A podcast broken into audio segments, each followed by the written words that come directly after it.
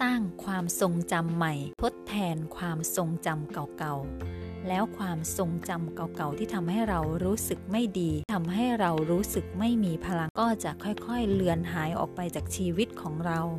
หลายคนพยายามที่จะลืมเรื่องราวในอดีต ลืมความทรงจำในอดีต